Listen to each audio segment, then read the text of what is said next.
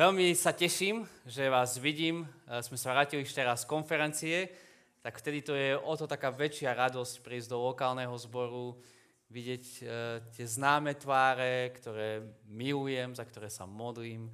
Som veľmi rád, že som tu. Budeme pokračovať v Lukášovi, tak si otvorte Lukáš 9 a budeme vo veršoch 1 až 27.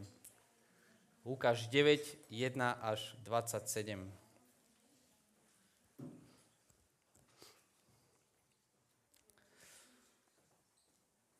máte Biblie, môžete sledovať so mnou. Ak si chcete požičať, tak vzadu sú takéto modré Biblie a v týchto je na, stranách, na strane 76 v tej druhej časti. Evangelium podľa Lukáša, 9. kapitola. Od prvého verša. Ježiš si zvolal dvanástich a dal im silu a moc nad všetkými zlými duchmi, ako aj moc uzdravovať z neduhov. Poslal ich hlásať Božie kráľovstvo a liečiť chorých. A povedal im, nič si neberte na cestu, ani palicu, ani kapsu, ani chlieb, ani peniaze, ani dvoje šiat. Vždy, keď vojdete do niektorého domu, zostaňte tam a odtiaľ chodte ďalej. A keby vás niekto neprijal, keby vás niekde neprijali, odíďte z tohto mesta a straste si prach z nôh ako svedectvo proti ním. Tak vyšli teda porozchádzali sa po dedinách a všade hlásali evanelium a uzdravovali. Tetracha Herodes počul o všetkom, čo sa dialo a bol v rozpakoch, lebo jedni hovorili, Ján stal z mŕtvych. Iní zase, že sa zjavil Eliáš. A ďalší, že stal z mŕtvych jeden z dávnych prorokov. Herodes povedal, Jána som dal sťať kto je potom ten, o kom počúvam takéto veci a chce ho vidieť? Apoštoli sa vrátili a vyrozprávali mu všetko, čo robili. Vzali ich so sebou, odišli sami do mesta, ktoré sa volá Betsaida a keď sa to zastupy dozvedeli, išli za ním. On ich prijal, rozprával im o Božom kráľovstve a uzdravoval tých, čo to potrebovali. Pretože sa začalo schyľovať k večeru, pristúpili k nemu 12 a povedali, rozpust, za, rozpusť zástup, nech sa rozídu do okolitých dedín a osad. Tam nech si nájdú nocľah i jedlo, lebo tu sme na pustom mieste. On im povedal, vy im dajte jesť. Ale oni hovorili, nemáme viac ako 5 chlebov a dve ryby. Iba, aby, iba ak by sme šli nakúpiť jedlo pre všetkých tých ľudí. A bolo tam asi 5000 mužov. Ale on povedal svojim učeníkom, pousadzajte ich do skupín asi po 50. Urobili to, všetkých usadili. Potom vzal 5 chlebov, dve ryby, pozdvihol oči k nebu, požehnal ich, lámal, dával svojim učeníkom, aby oni ich rozdávali zástupu. A všetci jedli, nasytili sa, ba z námaných zvyškov sa nazbieralo ešte 12 košov. Raz sa o samote modlil a boli s ním jeho učeníci. Opýtal sa ich, za koho ma ľudia pokladajú? Oni odpovedali, za Jána Krstiteľa, iní za Eliáša, ďalší hovoria, že stal z mŕtvych jeden z dávnych prorokov. A za koho ma pokladáte vy? Spýtal sa ich. Peter odpovedal, za Božieho Mesiáša. No on, im, no on ich dôrazne žiadal, aby to nikomu nepovedali. A dodal, syn človeka musí mnoho trpieť, musí byť zavrhnutý staršími, veľkňazmi a zákonníkmi, musí byť zabitý a tretieho dňa vzkriesený. A všetkým potom povedal, kto chce ísť za mnou, nech zaprie sám seba každý deň nech vezme svoj kríž a nasleduje ma. Lebo kto by chcel svoju dušu zachrániť, stratí ju, ale kto stratí svoju dušu pre mňa, zachráni si ju.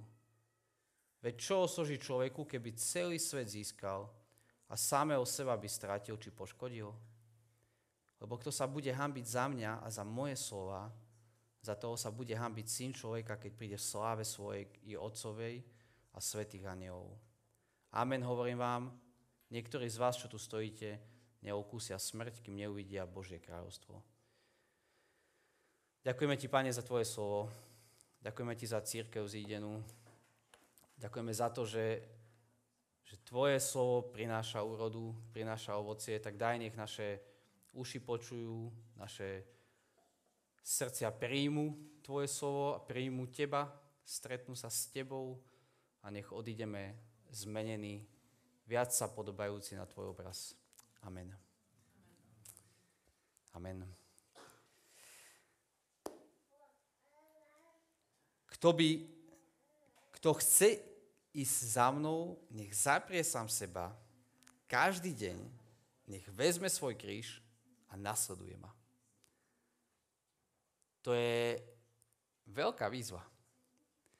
Sledujeme s Lukášom, ako nám predstavuje Ježiša. Predstavuje nám, kto je Ježiš. Minule sme počuli, ako Ježiš zastaví búrku, minule sme počuli, ako Ježiš uzdraví mŕtve dievča.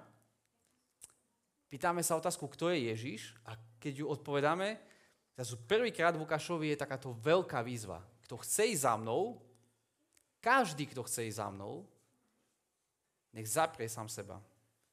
Vezme svoj kríž a nasleduje ma. Není to trošku priveľa? Zaprieť sám seba? Žijeme v kultúre, kde autentickosť je strašne dôležitá. Byť sám sebou. Steve Jobs povedal na, um, pri vysokoškolákoch, že, že to poslanie životné je, že follow your dream, že nasleduj svoj sen, seba. Ježíš hovorí, zapri sám seba. Vezmi svoj kríž. To je, že akože, my to už tomu nerozumieme vtedy, ale ako vtedy, ale v tej dobe kríž znamenal smrť. Hnusnú, hanebnú smrť. Vezmi svoj kríž. V dobe, kde sa vytesňuje všetko utrpenie. A nasleduj ma. Jed, jedného, osobu, Ježiša. Kultúre, kde každý si nasleduje niečo z toho, niečo z toho, kde nakoniec ja rozhodujem, ako pôjdu veci, nasleduj mňa. Nie svoj sen, ako hovorí Steve Jobs, ale osobu Ježiša Krista. To je veľmi protikultúrne, ale ako, ako takto žiť? A není to, není to len nejaká vec pre nejakých super duchovných e, kazateľov a fárarov a super mystikov. Hovorí, že každý, kto chce ísť za mnou, nech zaprie sám seba. Všetkým povedal 23. verš. Je to univerzálne, je to pre všetkých nasledovníkov Krista. A není to občasné, není to, že raz to skús, ale hovorí, že denne neste svoj kríž. Je to pre všetkých a platí to vždy. Pre všetkých nasledovníkov Krista.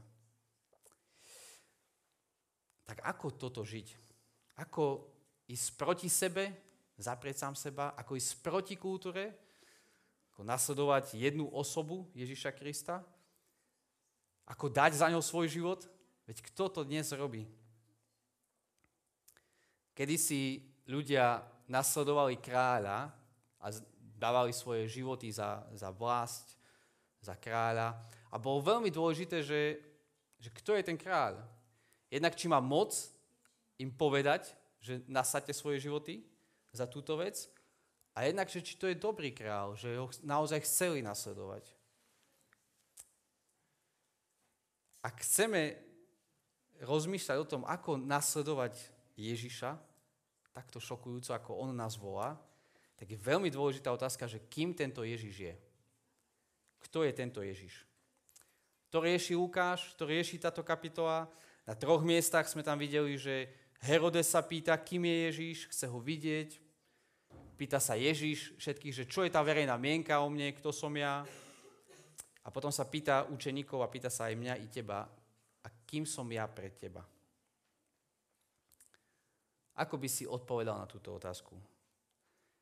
Kým som pre teba? Možno, že tvoja mienka o Ježišovi je poznačená dvoma, 2000 rokmi škaredej histórie toho, čo církev všetko zle robila a hej, ale, ale aj tak je to strašne dôležitá otázka pre naše životy. Kým je Ježiš pre teba? Lebo ak nás volá takto ho nasledovať, tak je veľmi dôležité, kým pre mňa Ježiš je. Kto je tento Ježiš? Najdôležitejšia otázka pre nás. Je to osobná otázka. Nie len, čo si všetci myslia, ale vy, kým je Ježiš pre teba.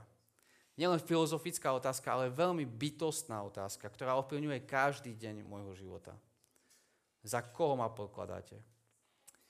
A tak, už uzavriem tento úvod, že ako teda nasledovať Krista, ale nie, že so zaťatými zubami, nie s tým, že strach ma motivuje, nie s tým, že tradícia, lebo musím, lebo by som mal, ale ako robiť niečo tak protiprirodzené, pretože chcem. Pretože potom túžim.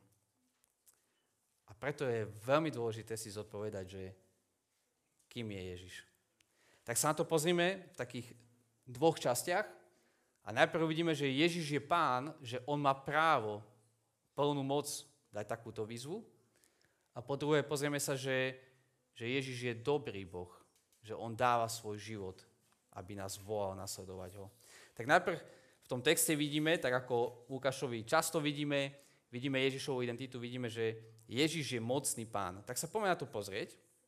Sme vo veršoch 1 až 17. Stále sa rieši otázka, kým je Ježiš a teraz sa poďme pozrieť na jeho moc. Herodes, veľký kráľ v 7. verši, keď počuje o veciach, ktoré vidíme predtým, verše 1 a 6, tak sa pýta otázku, ktorú my by sme sa mali pýtať tiež, kým je tento Ježiš? Ale čo sa deje v tých veršoch 1 a 6? Prečo, prečo na základe týchto veršov sa pýta, že kým je Ježiš? Verše 1 a 6, pozeráme v Lukášovi, sú o tom, že Ježiš vysiela 12 učeníkov robiť to, čo robil on celý čas. Hlásať evanelium a, a ukazovať trailer Božieho kráľovstva, uzdravovať chorých, ukazovať, ako je v Božom kráľovstve. Hlásať o Božom kráľovstve a ukazovať to Božie kráľovstvo. Robia to učeníci, idú na misiu, ale aj tak Herodes na konci povie, nie, že kto sú títo učeníci, ktorí uzdravujú, ktorí hlásajú, ale aj tak sa pýta, že kto je Ježiš. Prečo? No lebo, prvý verš. Ježiš si zvolal 12, ale on im dal moc. Dal im silu a moc nad všetkými zlými duchmi on im dal moc uzdravovať z neduhov. On ich poslal hlásať Bože kráľovstvo. Je to jeho moc, ktorou učeníci robia divy. Je to jeho moc, Ježišova moc. Verš 2, to on ich vysiela, on je pánom tej misie. On ich vysiela, oni poslúchajú, oni idú. A verš 3 hovorí, že že nič si neberte na cestu. Všetky veci, ktoré boli dôležité na dlhú cestu, že palica a tak ďalej, hovorí, že nič si neberte. Prečo? Lebo je to moja misia, tak ja sa o vás postaram. Učí ich byť závislým na ňom. Učí ich, vlastne on ich učí, že on je pán. Je to jeho misia, je to jeho moc, ktorou uzdravujú, je to jeho slovo, ktoré hlasajú, je to zväzť o jeho kráľovstve, o jeho záchrane a preto on sám sa bude o nich starať. Používa si obyčajných ľudí, rybárov všelijakých, zmocňuje ich a dáva im všetko, čo potrebujú a učí ich byť závislým na ňom. Na ňom. On je pán. Ježiš je pánom, ale aj tak nie všetci jeho zväz príjmajú. A to je ten verš 5. Keby vás neprijali, tak odíďte z tohto mesta a straste si prach z nôh ako svedstvo proti ním. Neprestane Ježiš ukazovať o tom, kým je a, a ten text pokračuje potom ďalej rozmnožením chlebov. Ježiš si zobere svojich učeníkov a robí stále to, čo je jeho job description, čo je jeho popis práce, a to je, že zvestuje Bože kráľovstvo.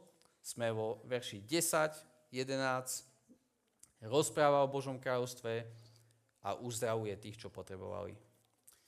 A je tam známy príbeh o tom, ako Ježiš nasytí 5000, ľudí, 5000 mužov, čiže viac ľudí, dvoma rožkami a treskou alebo nejakými rybkami. Ale je tam niekoľko veľmi dôležitých vecí, ktoré Lukáš chce, aby sme videli. Poprvé, uh, on si používa znova učeníkov. Verš 13. Vy im dajte jesť. Mohol ich nasytiť, ale hovorí učeníkom, vy im dajte jesť. A zase, toto nemôžu robiť oni z vlastných síl. Tak ako predtým mohli uzdravovať len preto, že to bola Božia moc. On ich zmocnil. Teraz môžu nasytiť davy a posúchnuť jeho príkaz, lebo to on robí tento zázrak, Ježiš. On je pánom. A ten postup, verš 16, láme, dáva učeníkom a učeníci dávajú zástupu. Oni nemajú moc rozmnožiť chleby, ale oni sú nástrojom Božej moci. A mali sme, keď e, niekoľko mesiacov po vypuknutí vojny, keď náš zbor sa veľmi tak pustil do práce, pomoci Ukrajincom, a sme riešili také ťažké otázky, že sme boli unavení, či sme cez naše limity a tak, tak sme mali takú milú návštevu z Ameriky. Mark Finney, si ho možno poznáte, prišiel a nám rozprával presne toto podobenstvo, t- tento príbeh o rozmnožení chlebov a rybičiek. A, a bol to taký veľmi dôležitý moment pre nás tedy. Hovoril, že, keď si pamätáte, hovoril, že, že Pán Boh si používa to, čo učeníci majú. Nič viac, ani nič menej. Pán Boh hovorí, čo máte? 5 chlebov, dve rybičky. Stačí. Dajte mi. Lámal, rozmnožoval, všetci sa nasytili. Doteraz si pamätám, aké to bolo pozbudivé, keď hovoril, že nemôžeme ísť nad naše limity, Pán Boh nám dal to, čo nám dal a my mu to vo viere dávame, vo viere mu to dávame a on to rozmnožuje, on si to použije a učí nás byť závislými na ňom. A znova nás učí, že nie my sme pánmi, ale on je pánom. Nie viac, ani nie menej ako 5 chlebov a dve rybičky. Všetci sa najedli, 12 košov ostalo, ešte, ešte prebytok. Keď Pán Boh sa chce postarať, tak ešte ostáva prebytok. Znova Ježiš dáva učeníkov do nemožnej situácii. Nasyťte 5000, či koľko tam bolo, 10 tisíc ľudí. Niečo, čo prevyšuje ich zdroje, prevyšuje ich schopnosti. A to len preto, aby ich naučil, že ja som pánom, dôverujte mi, aby, aby zjavil svoju božskú moc a aby vychovával takto svojich učeníkov. My máme tendenciu utekať, keď niečo už nemáme vo svojich rukách. Keď už niečo sa nám dá priveľa, tak utekáme, ale tam je práve možnosť, aby Ježiš ukázal, že On je pánom. Si použil túto našu vieru. No ale čo Ježiš učí? Používa si učeníkov, ale tiež ich učí o sebe. Nielen to, že je mocný pán, že, že dokáže rozmnožiť pár rožkov a rybky, ktoré tam boli, ale tento text je veľmi bohatý na, na, na starý zákon, na, na príbeh exodu, na na to, ako putovali Izraelci po púšti. Tam je slovo, že boli na pustom mieste, je to veľmi divné slovo v tomto kontexte, ale je to práve preto, lebo sa odvoláva na, na to, ako Izrael putoval po púšti. A boli tiež hladní. A pán Boh sa postaral, im poslal mannu z neba. Rozdeľuje po 50, nechápeme prečo, ale zase je to obraz starej zmluvy Izraela, kde Mojžiš, keď distribuje, tak rozdeľuje ľud po 50 je tam 12 košov plných, ako 12 kmeňov izraelského národa. V podstate Ježiš to robí ešte jednu vec. Hovorí, že ten Boh, Boh exodu, ktorý svojou rukou rozdelil more, zachránil svoj ľud z Egypta, ktorý sa staral o nich, že im dával chlieb, manu na pušti, to som ja. Hovorí Ježiš Kristus. Ja som pán.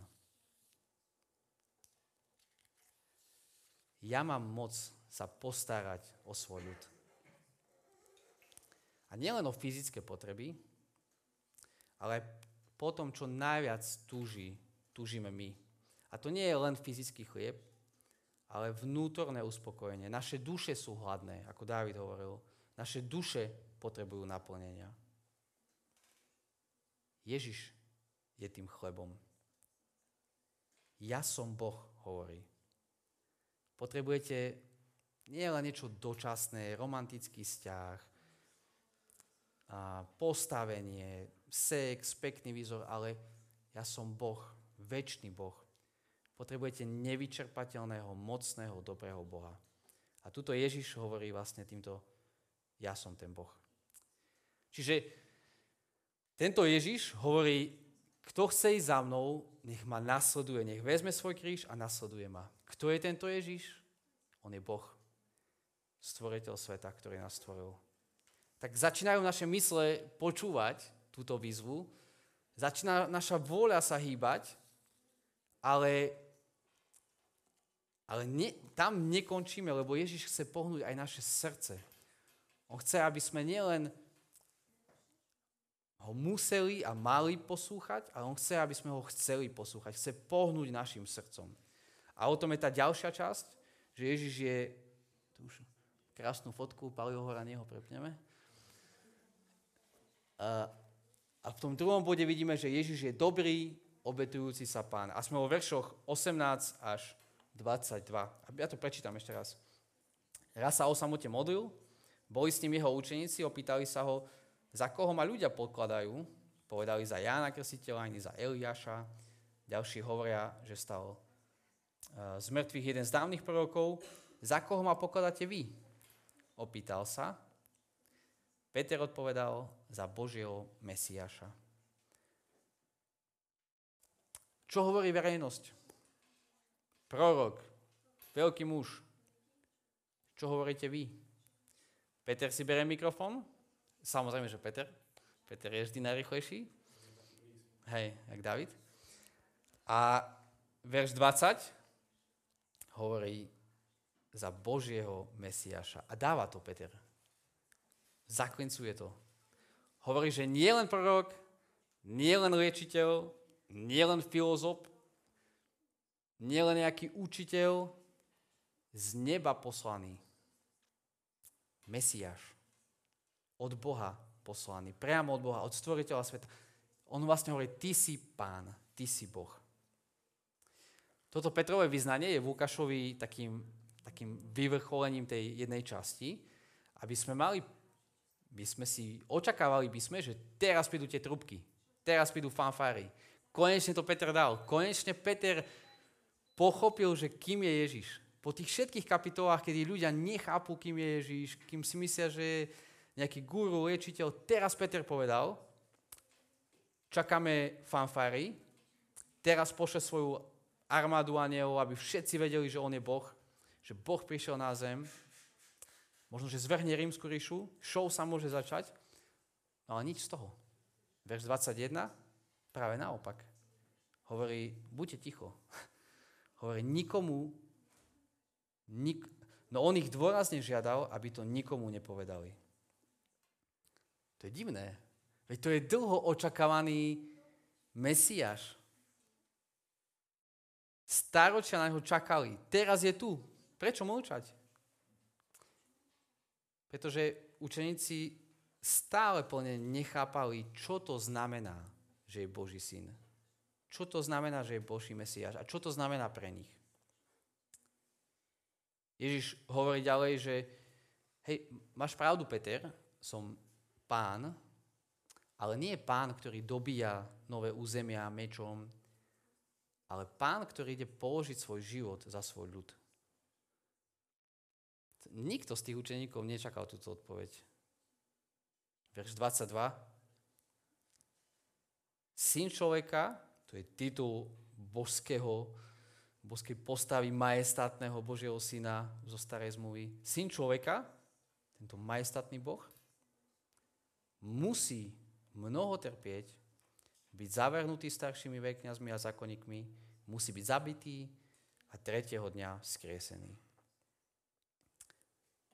musí byť zabitý, zavrhnutý ani nie Rímanmi, ale tými, tými duchovnými predstaviteľmi židovskými. Musí byť zabitý. Jak? Boh prišiel na svet a čo teraz ide zomrieť? Prečo? A si všimnite to slovo musí v tomto texte, čo my nemáme radi inak veľmi. Ale že syn človeka musí byť zabitý. Hovorí vlastne, že ja som aj kvôli tomu prišiel. Ja som prišiel na tento svet, aby som bol zabitý. My si myslíme, že, alebo tá všeobecná mienka je, že Ježiš bol super, dobrý učiteľ, môžeme citovať jeho výroky a nakoniec tí farizei a tí eh, hnusní židia ho zabili na kríž, škoda ho, ešte mohol žiť dlhšie. Nie, nie. On im hovorí, ja idem na kríž, lebo ja musím ísť na kríž. Vôľa môjho Otca v nebi, Boha Otca, je, aby som zomrel na kríži. Musím byť zabitý. Ja nie som ďalší martýr, nie som ďalší dobrý filozof. Musím ísť zomrieť. Tak prečo? Prečo Ježiš musí zomrieť? Musel zomrieť, lebo náš problém je ďaleko väčší, ako si myslíme. Musel zomrieť, lebo my sa nedokážeme zachrániť. Musel zomrieť, lebo nebol iný spôsob, ako hriešný ľud mohol znova byť so svetým Bohom. Musel zomrieť, lebo musel zobrať trest. Niekto musel zobrať trest. Niekto dokonalý za hriechy ľudí. Musel zomrieť, lebo jeho láska mu nedovolovala to neurobiť. Musel zomrieť, lebo nás miluje. Vidíš, sme začali tým, že Ježiš volá ľudí do zaprieť seba do utrpenia, ale on nikdy nevolá ľudí do toho, kde on nejde sám pred nami. To je pozvanie lásky. Pozri, kto to hovorí. Mocný, milujúci Boh. Si predstav kráľa, ktorý, ktorý volá svojich vojakov na smrť, ale on nestojí vzadu a čaká, kým pomrú, není v tom obrnenom vlaku alebo v pevnosti, a čaká, ako to dopadne, ale to je kráľ, ktorý prvý ide, ktorý zakričí, zmotivuje a prvý ide do boja, odhodlaný položiť svoj život za svojich chlapov, za, za, za svoj ľud, mužov a ženy. Toto je, toto je Ježiš. Je mocný, ale je milujúci Boh. Tak prečo by som mal nasledovať Ježiša na smrť? Pustiť svoj život z rúk, vložiť svoju nádej do Krista pustiť svoje nádeje, celý svoj život. Lebo on je pán, on má plné právo to povedať, ale aj preto, lebo on prvý dáva svoj život za teba. On vlastne robí to, že, že ťa, on ťa zachraňuje, aby si ty nemusel žiť podľa svojich starých, pokazených túžob. Nasleduj svoj sen. To sa hovorí ľahko tým, ktorí sú bohači, miliardári, žijú niekde na opustenom ostrove. Ale naozaj nasledujú svoj sen a máte istotu, že to skončí dobre pre váš život.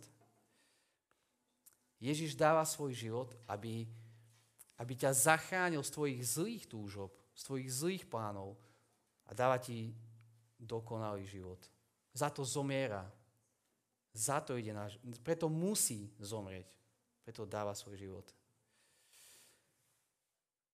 Nenasledoval by si takéhoto kráľa. Nedôveroval by si takémuto kráľu kráľovi. A tak teraz sme späť, tam, kde sme začali, verš 23 až 27.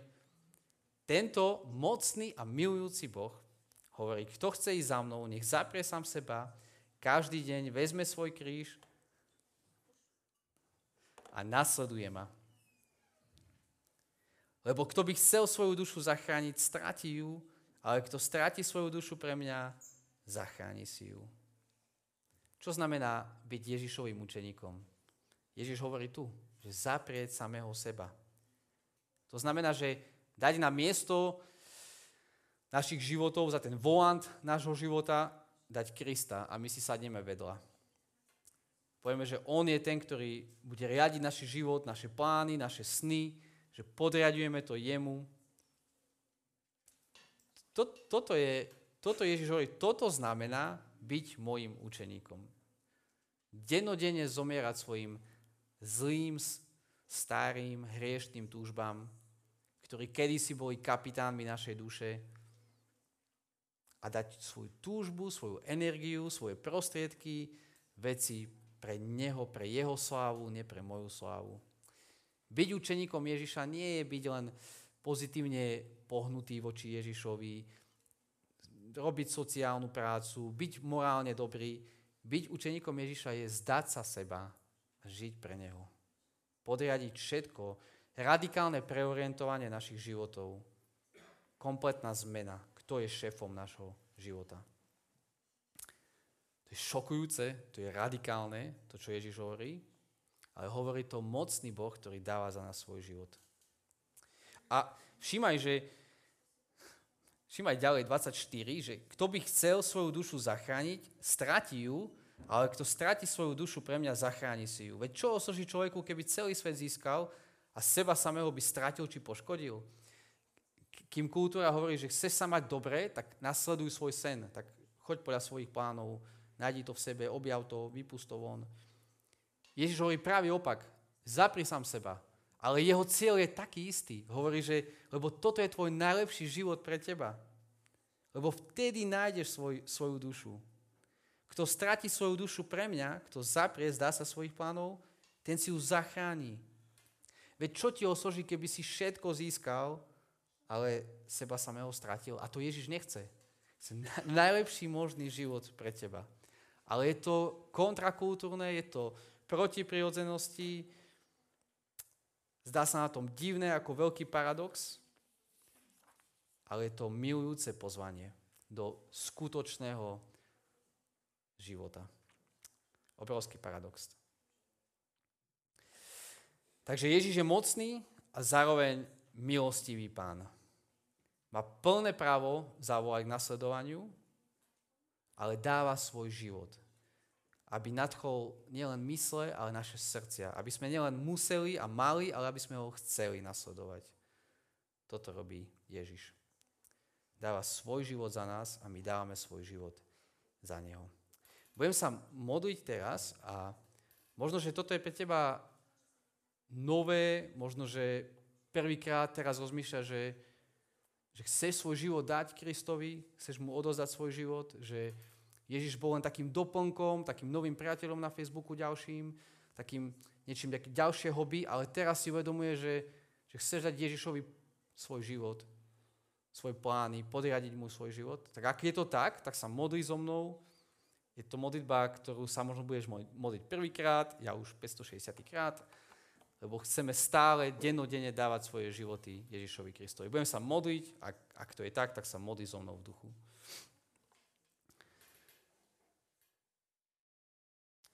Pane náš, aj ja vyznávam, že, že často chcem žiť pre svoje plány, pre a, svoju slávu. Prosím, odpust mi to. Chcem teba nasledovať, chcem teba dať za, za toho šéfa môjho života, za pána môjho života. Prosím ťa, pomôž mi rozumieť, kým si ty, kto som ja v tebe, nasledovať ťa, zaprieť samého seba, ísť za tebou a takto mať skutočne naplnený, skutočne radostne, radostný, skutočne slobodný život. Tak mi odpust, keď ty nie si tam na čele môjho života a prosím ťa, buď pánom môjho života. Amen.